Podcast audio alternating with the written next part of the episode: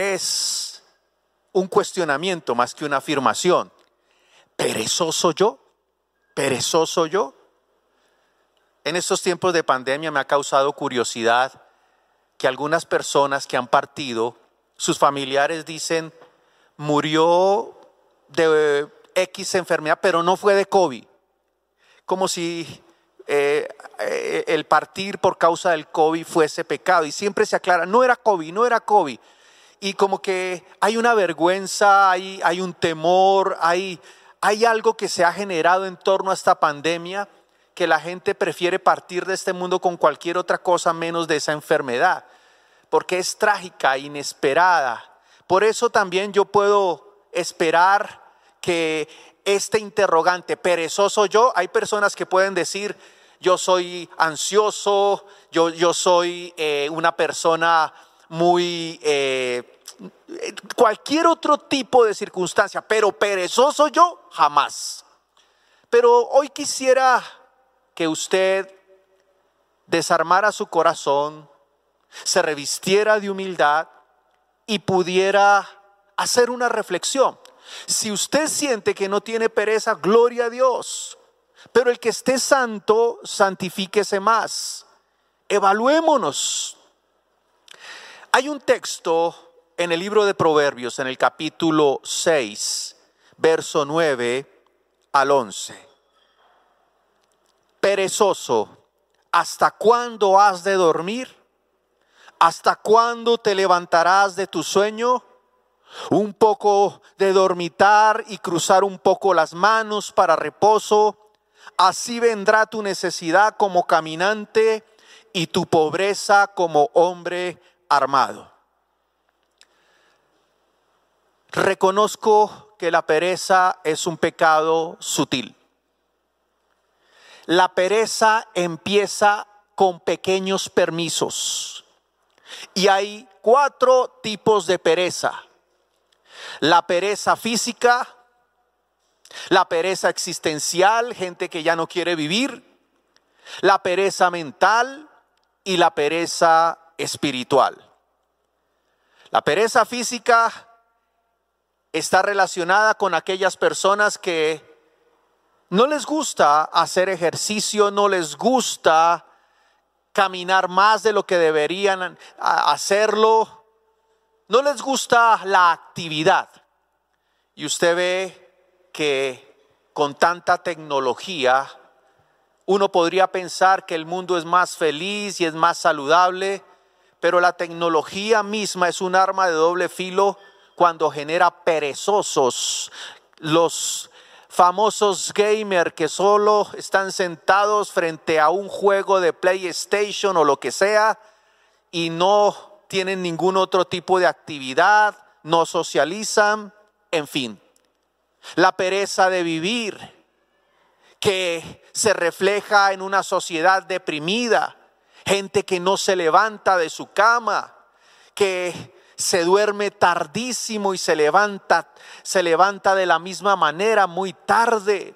Se acuestan una, dos de la mañana y se levantan al mediodía porque dicen, ¿para qué me levanto tan temprano y no le encuentran ningún sentido a tomar una vida de disciplina? La pereza mental que está ligada a ese rechazo para leer, para estudiar, para culminar un proyecto, pero fíjese que todo esto está ligado a lo que nosotros permitimos en un área tan importante como son nuestros pensamientos. La pereza espiritual, donde la persona no quiere acercarse a Dios, donde le cuesta orar y lo justifican es que yo no soy bueno para orar. Lo mismo que hace el perezoso mental. Es que yo no soy bueno para leer. Es que yo sufro dislexia. Es que cuando yo era pequeño me di un golpe en una bicicleta y ya la verdad, el área de la lectura no se me da. Como dicen en México, no te manejo lo que te viene siendo la lectura. A mí esa expresión cuando la escuché por primera vez me causó mucha gracia porque el humor mexicano es muy agradable, pero cuando está ligado a un a, una atadura, tiene que tener mucho cuidado, hermano, porque le puede traer consecuencias lamentables en su propia vida. Cuídese, guárdese, apártese de la pereza espiritual. Cuando usted no puede orar, no puede escudriñar las escrituras, no le gusta congregarse, no le gusta conectarse con su líder de célula, le da pereza hacer Eso no pasa en esta iglesia, porque en esta iglesia todos los hombres les gusta madrugar, precisamente los miércoles que tenemos nuestra intercesión y es en el horario que yo estoy al frente. Yo veo cómo nos toca a nosotros estoy profetizando, sacar personas del Zoom porque son miles y miles, algún día eso pasará.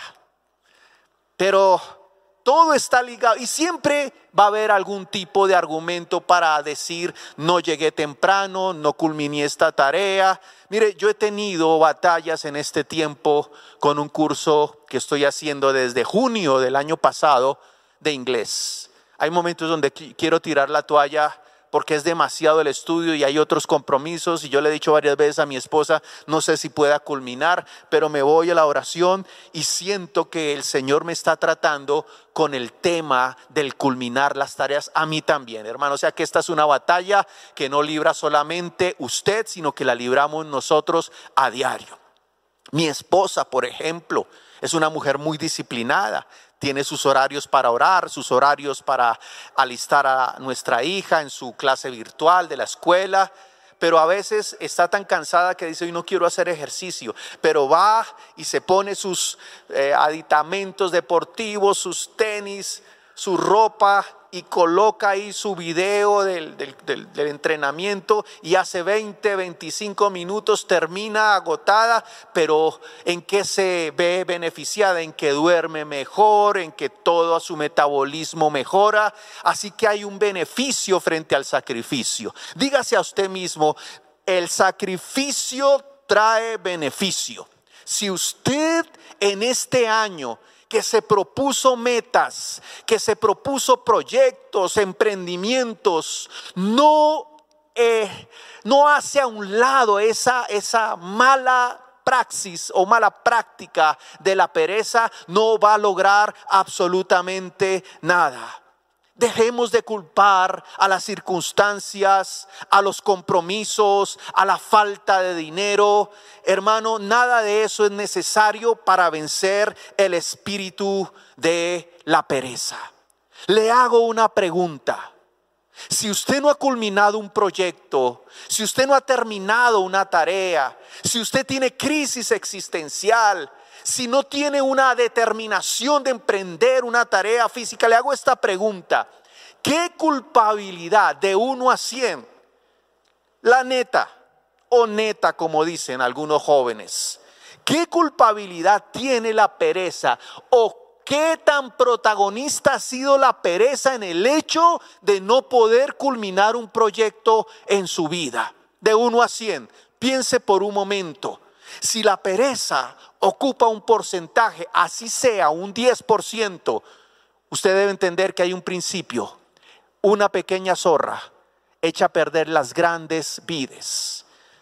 Una pequeña dosis de levadura echa a perder todo proyecto que usted pueda emprender.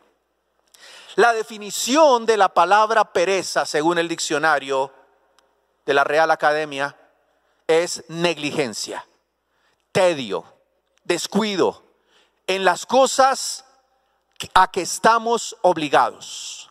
Es decir, una persona perezosa tiende a ser una persona irresponsable. Le voy a hacer otra pregunta. ¿Suele dejar para mañana lo que puede hacer hoy? ¿Cómo está su motivación frente a este 2021? ¿Cree usted que es importante el tener el espíritu de templanza, que es lo que el mundo secular llama fuerza de voluntad?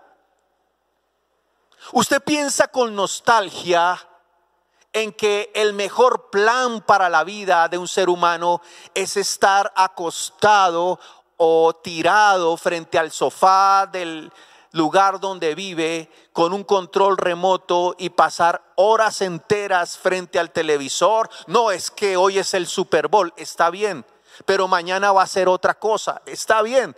A usted todo le es lícito, pero no todo le conviene. Se nota que no me gusta el fútbol americano.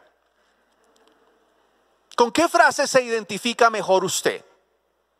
Dígame, esfuerzo hoy y satisfacción mañana esfuerzo mañana y satisfacción hoy. La búsqueda del placer. Mi esposa en la intercesión de esta mañana hacía una oración que me pareció muy poderosa. Señor, el placer, la alegría no es lo mismo que gozo. El gozo lo supera todo. El gozo es una naturaleza una plenitud que solo pueden obtener aquellos que han golpeado su cuerpo y han entendido que la vida va más allá de lo que comemos o de lo que bebemos. Una persona perezosa no se mueve por objetivos, se mueve por estados de ánimo. Son como el chavo del ocho que cuando le presentan la torta de jamón y queso salta y está feliz pero cuando no tiene lo que quiere, está hundida en la depresión y la frustración. El perezoso se mueve por emociones, no por objetivos. Escuche esto. El perezoso tiene una frase, si hoy estoy de ánimo, actúo diligentemente. Si no tengo ánimo, no hago nada. Pero una persona sabia trasciende y no se deja gobernar por lo que su ánimo le dicte. Déjeme ponerle un ejemplo. Algunas personas manifiestan que no encuentran trabajo porque la situación está muy difícil, entonces se desaniman y les da pereza seguir intentando. Algunas personas emprenden un proyecto pero cuando se enfrentan a diferentes obstáculos ya no quieren insistir y tiran la toalla y dicen, ah, ya basta de esto, no quiero seguir sufriendo. Pero el sufrimiento también, hermano, trae recompensas. Es decir, Cristo sufrió en la cruz, pero hoy está sentado a la derecha del Padre. El autor de Hebreos dice, hay disciplinas que parecen ser causa de gozo. No, no parecen ser causa de gozo, sino de tristeza. Pero dice, después da fruto apacible de justicia. Cuando una persona es diligente. Ahora, permítame hacer esta aclaración. La persona perezosa es opuesto a la persona diligente. Si el diccionario nos dice que una persona perezosa es un negligente y es un irresponsable, pues lo contrario debe ser la persona sabia, es una persona diligente, que cumple con sus objetivos a pesar del estado de ánimo. Un ejemplo es David.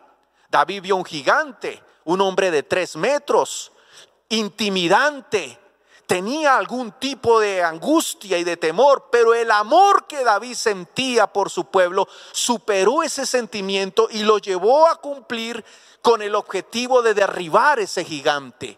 Eso es un ejemplo de templanza, de amor propio y de compasión.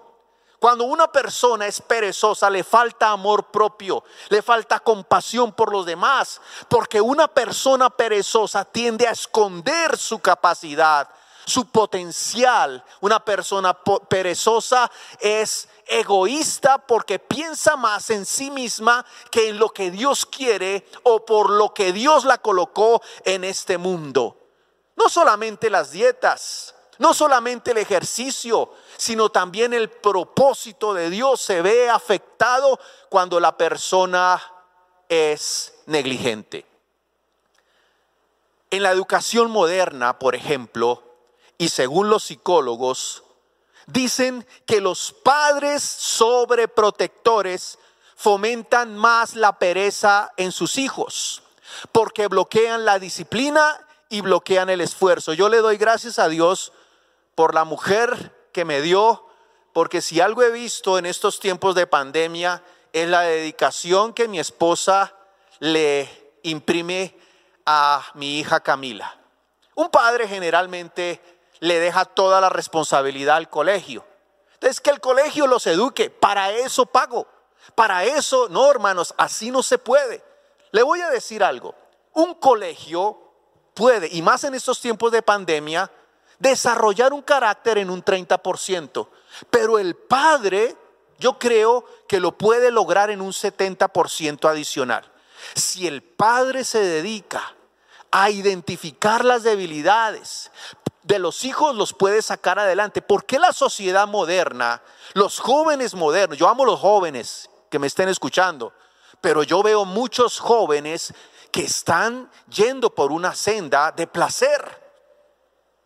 Es como una fiesta COVID espiritual. Comamos y bebamos que mañana moriremos, pero no es culpa de los jóvenes. Es culpa de los padres que no tienen el carácter para dedicarles el tiempo. Y muchos de los pecados de la sociedad moderna se originan porque hay autoridades que Dios colocó, como por ejemplo la familia, que no ejercen su labor de corregir al niño en su camino. Y por no corregir al niño, por la pereza de no corregirlo, la sociedad se ha vuelto una sociedad anarquizada y como que hacia la deriva.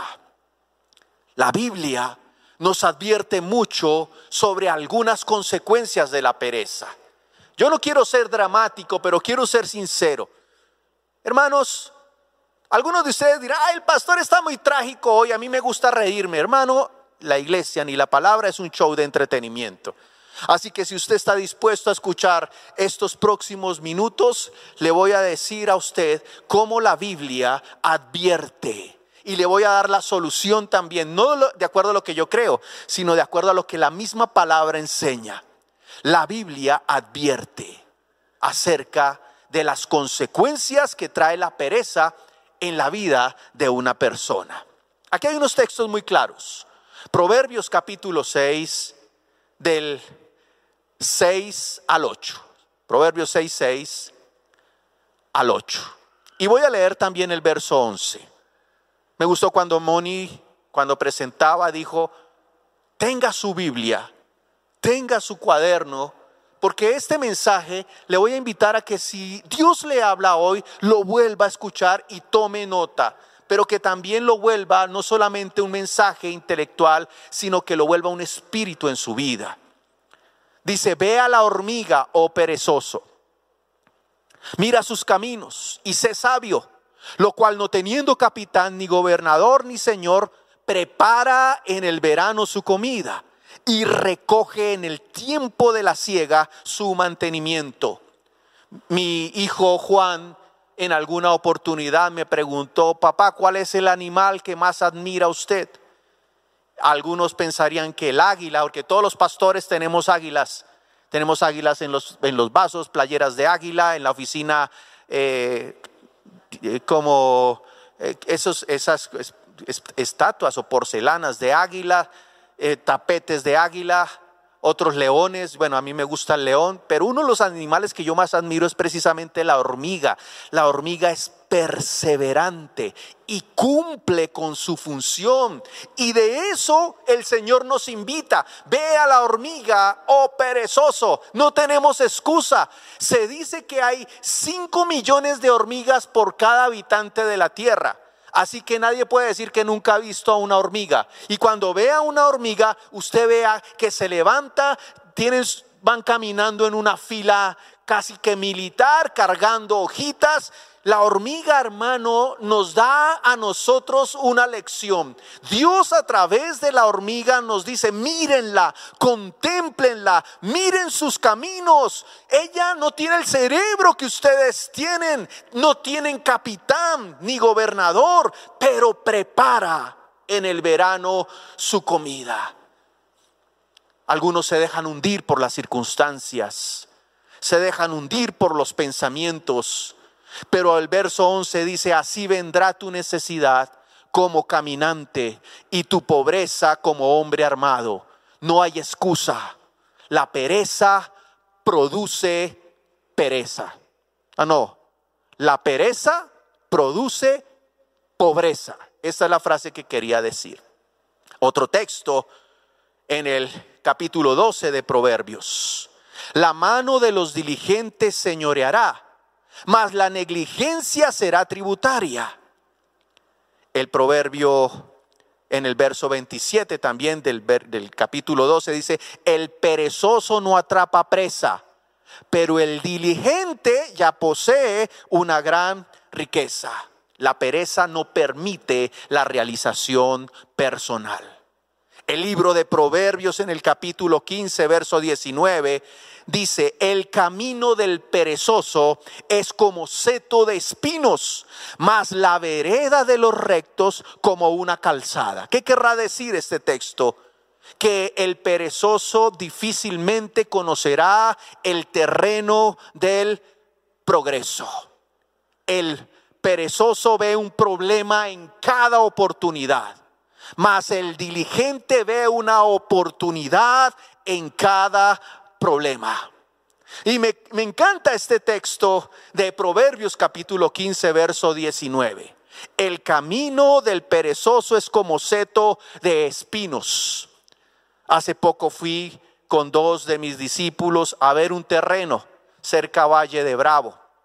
Quería verlo y resulta que cuando entramos al terreno, eso fue el jueves o miércoles pasado, eh, había un descenso, era un terreno un poco eh, lleno de vegetación, pero tenía unos árboles con espinas. Y entonces en un momento dado yo me resbalo y me entierro una espina aquí. Y yo estuve tentado a decirle, es un ejemplo sencillo, a uno de mis discípulos, sabes que esto está muy peligroso, mejor regresémonos y no sigamos viendo esto. Ya lo vi así por encimita, ya como que me desmotivé porque me enterré una espina aquí. Y eh, me vino un pensamiento, dije, ya estoy aquí, ya tengo que terminar, no puedo dejar las cosas a medias. Me quité la espina y seguí, pero entonces ahora otro árbol se me clavó aquí en el muslo y después en el pantalón. Y yo decía, ay, no, no, no, evitémonos problemas, me puede dar una infección, las excusas, ¿no? Pero después cuando pudimos bajar, pudimos ver otro terreno bien hermoso y pudimos contemplar el panorama completo de lo que íbamos a ver. Lo mismo es en la vida, hermano. A veces hay espinas, a veces hay obstáculos, pero nosotros tenemos que aprender a superarlos. También vi una película, se la recomiendo para los que eh, les guste ver algunas buenas películas, tal vez ya la vio, se llama El niño que dominó el viento. Es, un, es la historia de un niño que nació en una aldea muy pobre, una tierra árida, hambre y en la angustia de ver a sus papás sufriendo, él quería saber cómo apoyar y tenía un don especial y era que le gustaba arreglar cosas, desbarataba radios y tuvo ese don. Y cuando empezó a crecer, en el colegio le dijeron, ¿sabe qué? Sus papás no pagan la pensión, no vamos a poder dejarlo seguir. Entonces el niño se va decepcionado y en una de las escenas que más me gusta, el niño se sienta en una lluvia y ve que su maestro llegó a la casa de él y él pensó que de pronto el maestro le iba a decir, vuelve a la escuela, yo te voy a apoyar. Pero lo que él se da cuenta es que la hermana mayor sale y se dan un beso. Y entonces él se queda observando y hace, wow. Y se quedó sorprendido. Entonces el maestro, después de ese encuentro romántico, toma la bicicleta y se va de regreso hacia su casa, pero el niño observa que la luz de la bicicleta le prendía sin baterías. Y entonces un día, a escondidas, a hurtadillas, se va hacia la escuela e intenta entrar a la biblioteca y el maestro lo observa y le dice, tú no puedes estar acá. Te tienes que ir, tú no pagaste la pensión, tus padres no han pagado lo que deben pagar, se tienen que ir, te tienes que ir de acá. Entonces él dice, déjeme entrar a la biblioteca. Y le dice el maestro, no puedes entrar. y le dice el niño, si usted no me deja entrar, le digo a todo el mundo que usted tiene algo con mi hermana.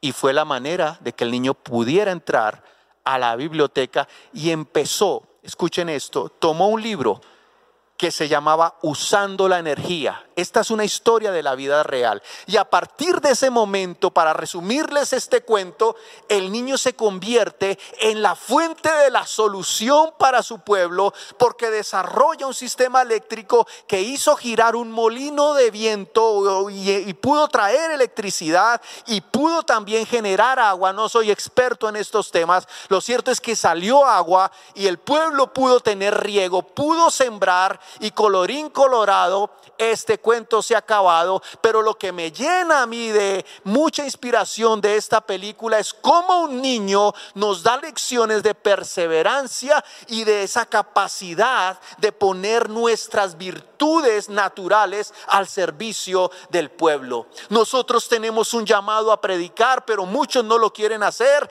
porque tienen temor y porque el temor también les predica acerca de la pereza.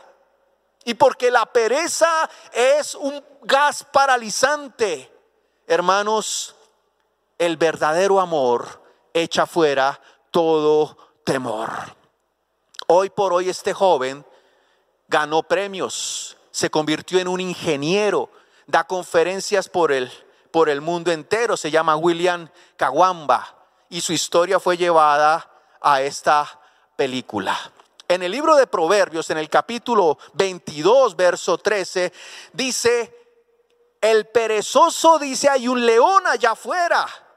Bueno, esta versión de la eh, NBI, nueva versión internacional, dice, hay un león allá afuera, dice el holgazán. ¿Usted se imagina cómo compara la palabra, la pereza, con la holgazanería? Pero dice aquí, hay un león allá afuera en plena calle me va a hacer pedazos.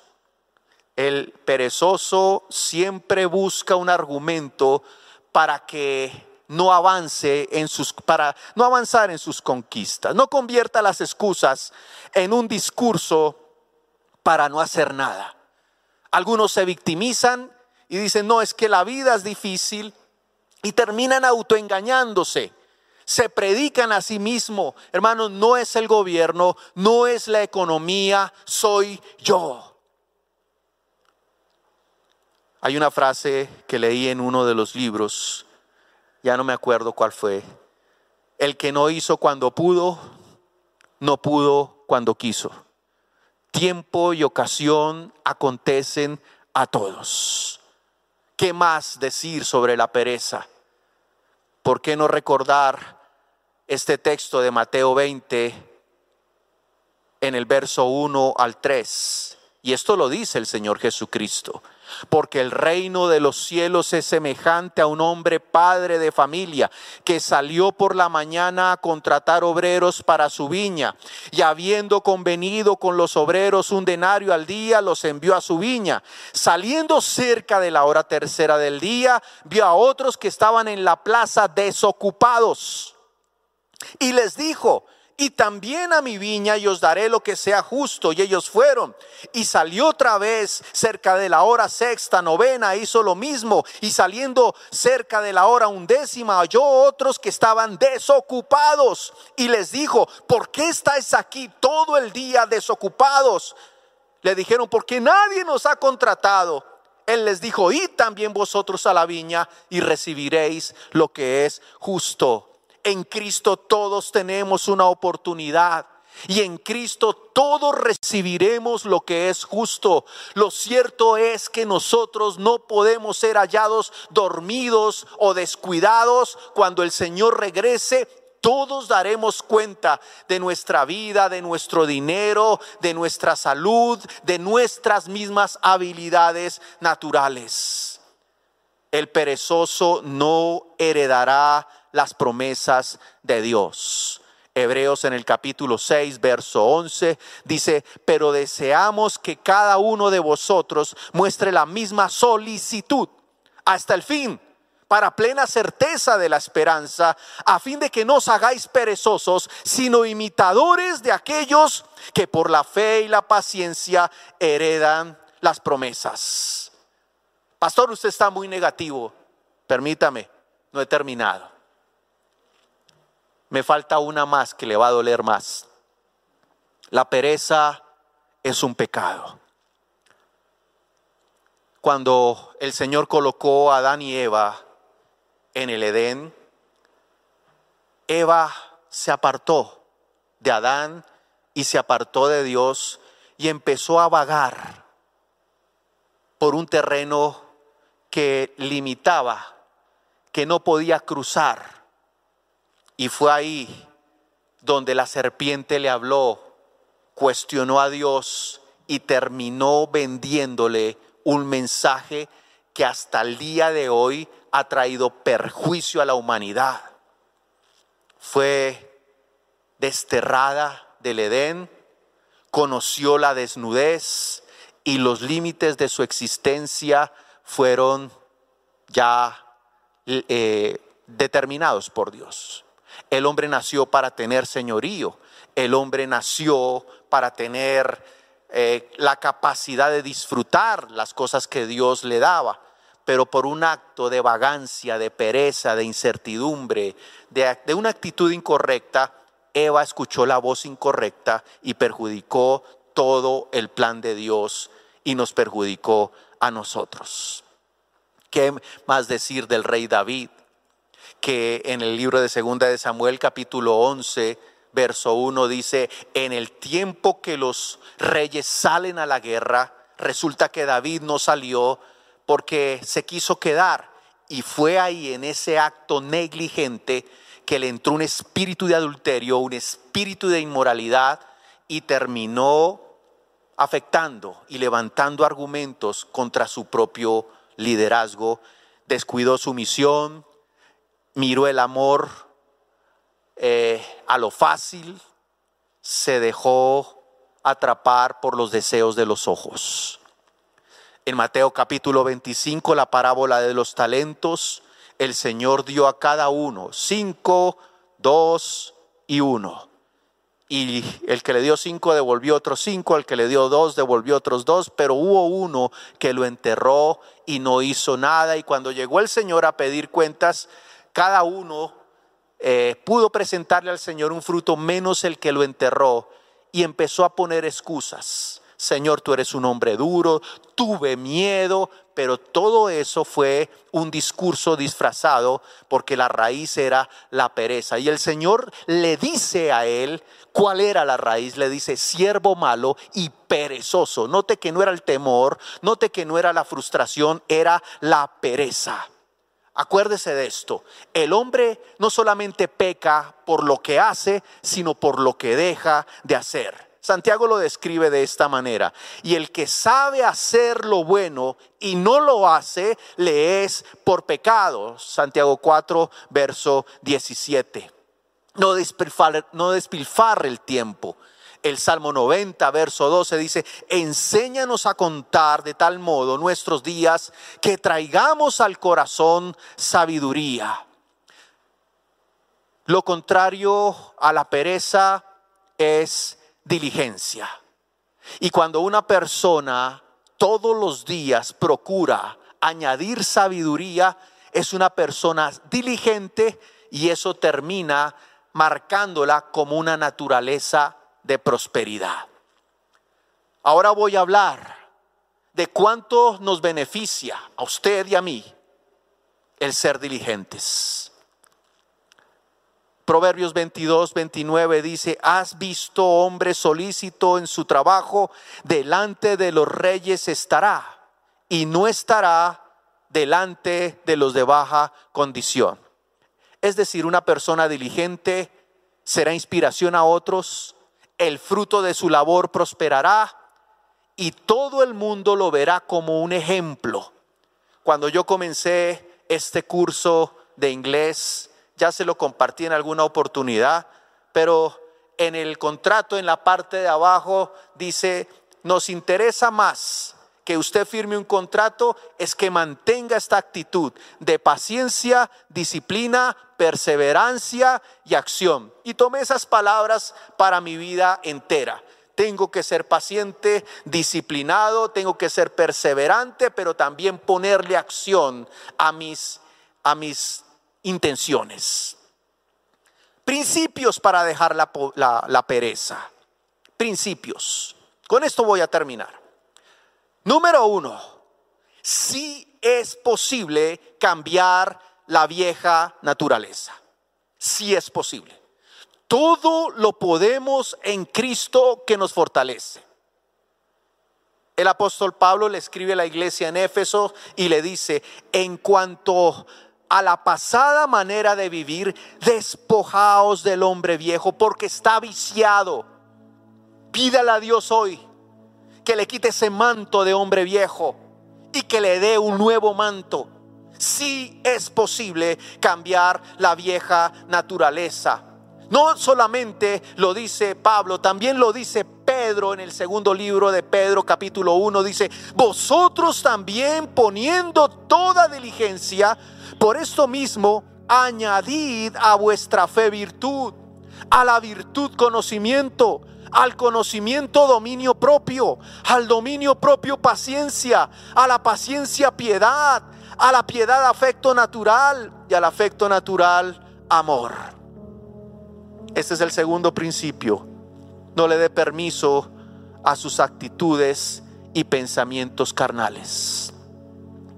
El tercero es, sea diligente. La diligencia no es un sentimiento es una decisión, es una actitud. Es que yo siento ser diligente, no se puede. Es, yo decido cada día de mi vida ser diligente, porque hay un beneficio. Dice, la mano de los diligentes señoreará, pero la negligencia siempre será esclava. O tributaria, dice otra versión.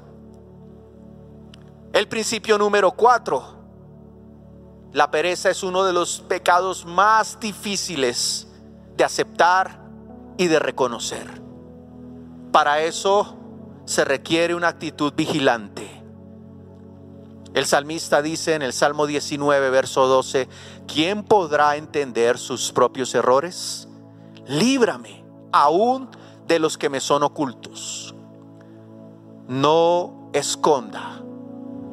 Deje que Dios trate con su vida. Tal vez usted podrá ser un gran empresario y podrá ser muy diligente en su vida laboral, pero si usted es un perezoso espiritualmente, hay algo que usted debe entregar hoy, entréguelo. Tal vez usted es una persona que ora, que es una persona que trabaja, pero es una persona perezosa en sus hábitos físicos, de salud come de más, come en exceso, come cosas que no le convienen y a lo mejor usted está observando esto y sonríe y dice, eso me pasa a mí. Hermano, una pequeña zorra echa a perder las grandes vidas. Hablaba ahorita con Edgar, que es uno de los médicos de la iglesia, un discípulo, y me dice, los índices de mortalidad han bajado, los tratamientos están mejorando en México pero ¿por qué en un comienzo México fue uno de los países más afectados con muertes? Tenía el índice más alto. Todo estaba ligado a sus malos hábitos alimenticios. Hermanos, esto no es un juego. Es de verdad un mensaje que Dios envía a la iglesia porque cuando el Señor envía estos mensajes, Él quiere que la iglesia se levante en una autoridad sobrenatural. Hay muchas personas admirables con logros importantes en la empresa, en el deporte, en la literatura.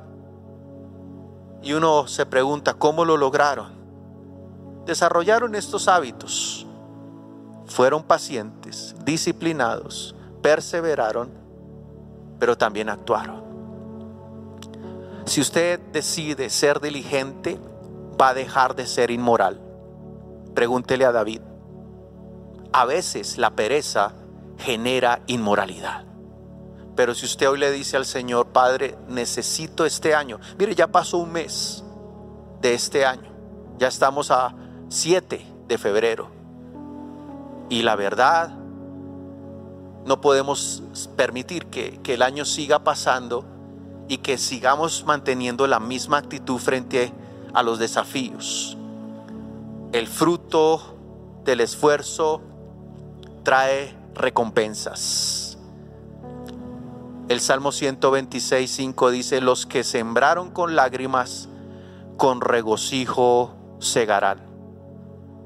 Tal vez usted no está de acuerdo con lo que voy a decir, pero uno de los presidentes que más ha admirado de Colombia ha sido el presidente Álvaro Uribe. Este hombre se ha constituido en un ícono político. Muchos lo odian y otros lo admiramos. No quiero hablar de política, quiero hablar de sus hábitos.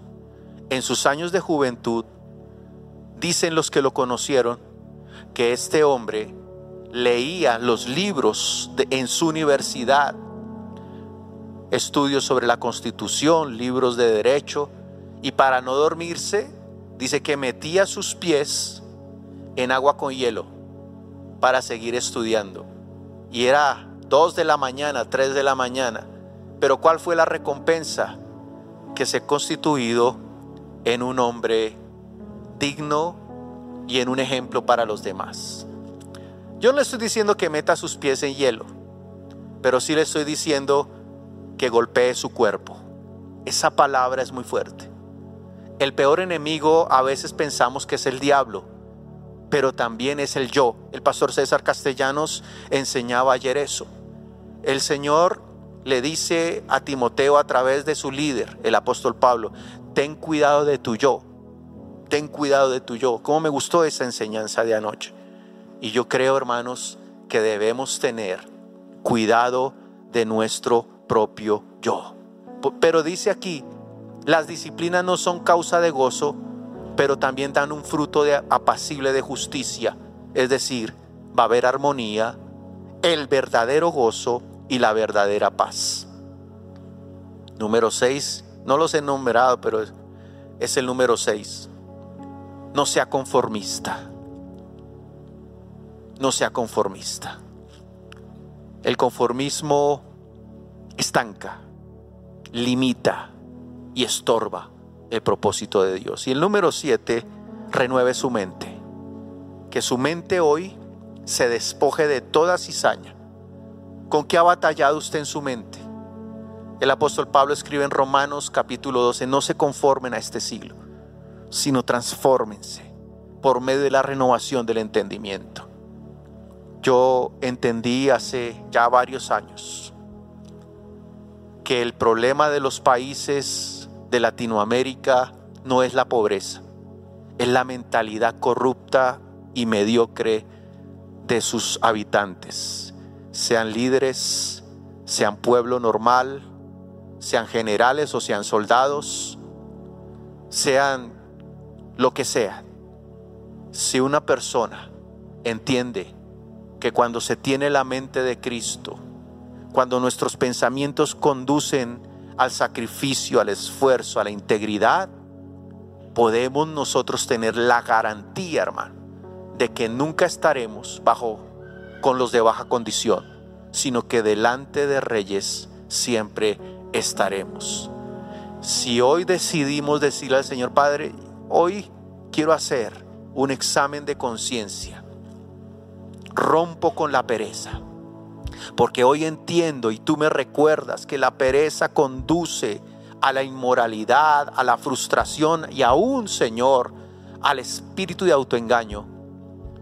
Hoy, Padre, sé que voy a poder caminar con virtud, con dominio propio, con amor, como lo dice Pedro. Levante sus manos si lo puede hacer ahí donde está y dígale al Señor Padre, quita de mí esa actitud mediocre. Los pastores siempre hemos reprendido espíritu de enfermedad, espíritu de pobreza, pero no se reprende el espíritu de la mediocridad y de la pereza. Y ese es un espíritu. Arrancamos esa raíz de nuestra vida, Señor. Hoy entendemos, Señor, que nuestra mente es una herramienta de conquista Y no podemos dejar que nuestra mente tome ventaja y nos traicione. Y en vez de ser una herramienta de conquista, se convierta en un azote para nuestra propia vida. Padre, ayúdanos. Usted puede hacer esa oración conmigo hoy. Padre, ayúdame a cambiar ese hombre viejo. El hombre viejo no solamente es inmoralidad, no es solamente borrachera, también es esta actitud tan perjudicial y tan sutil. Así que diga hoy, Señor, ayúdame. Te entrego todo mi corazón, te entrego toda mi vida y ponga delante de usted esa herramienta que Dios nos dejó tan poderosa que es la cruz del Calvario donde dice, venid a mí todos los que estáis cargados, trabajados, yo os haré descansar, que hoy sea un día también de liberación, de romper un yugo y de decirle al Señor, Padre, no voy a dejar que los pensamientos de aflicción y de frustración me estanquen. Te amo Dios. Voy a pedirle a la banda que cante un coro.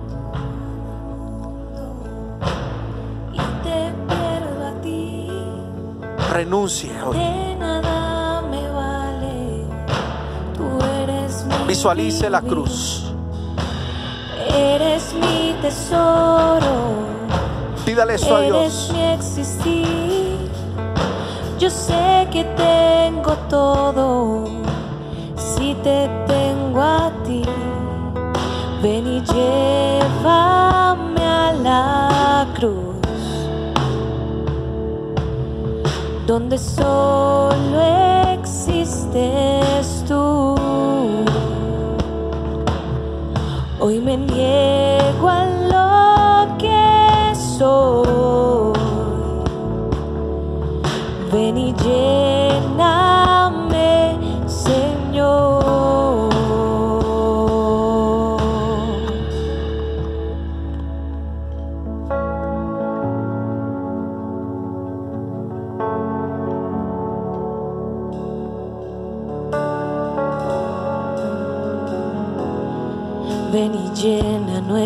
corazón, ven y llena nuestro corazón, ven y llena nuestro corazón, Jesús. Dígale eso al Señor. Ven y llena nuestro corazón, ven y llena nuestro corazón, ven y llena nuestro corazón,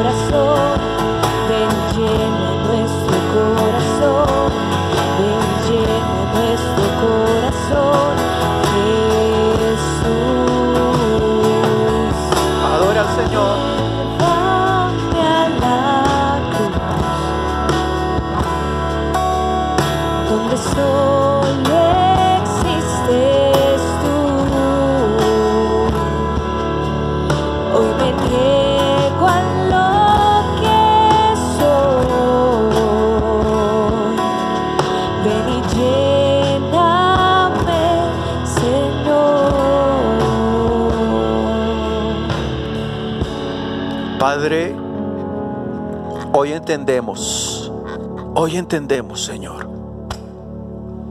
lo peligroso y perjudicial que es permitir en el corazón esta pequeña zorra llamada pereza. Hay juicio para el perezoso, Señor, y yo no quiero ser contado entre ellos. Tú le dijiste al pueblo de Israel a través del profeta Amos, ay de los reposados de Sión y de los confiados en el monte de Samaria. Yo quiero ser obediente y sensible a tu voz. Y te entrego hoy y reconozco, Señor, que he permitido ser indulgente, complaciente frente a esa actitud. Renuncio a la pereza espiritual. Renuncio, Señor, a la pereza intelectual, física. Renuncio, Señor, a la pereza de vivir. Y te pido, Señor, que pongas en mí el manto del hombre nuevo. Que la sangre que brotó del Cordero inmolado del Señor Jesucristo pudra todo yugo que ha venido en mi vida por descendencia, por prácticas de pecado. Te entrego este tiempo en el nombre de Jesús. Amén y amén.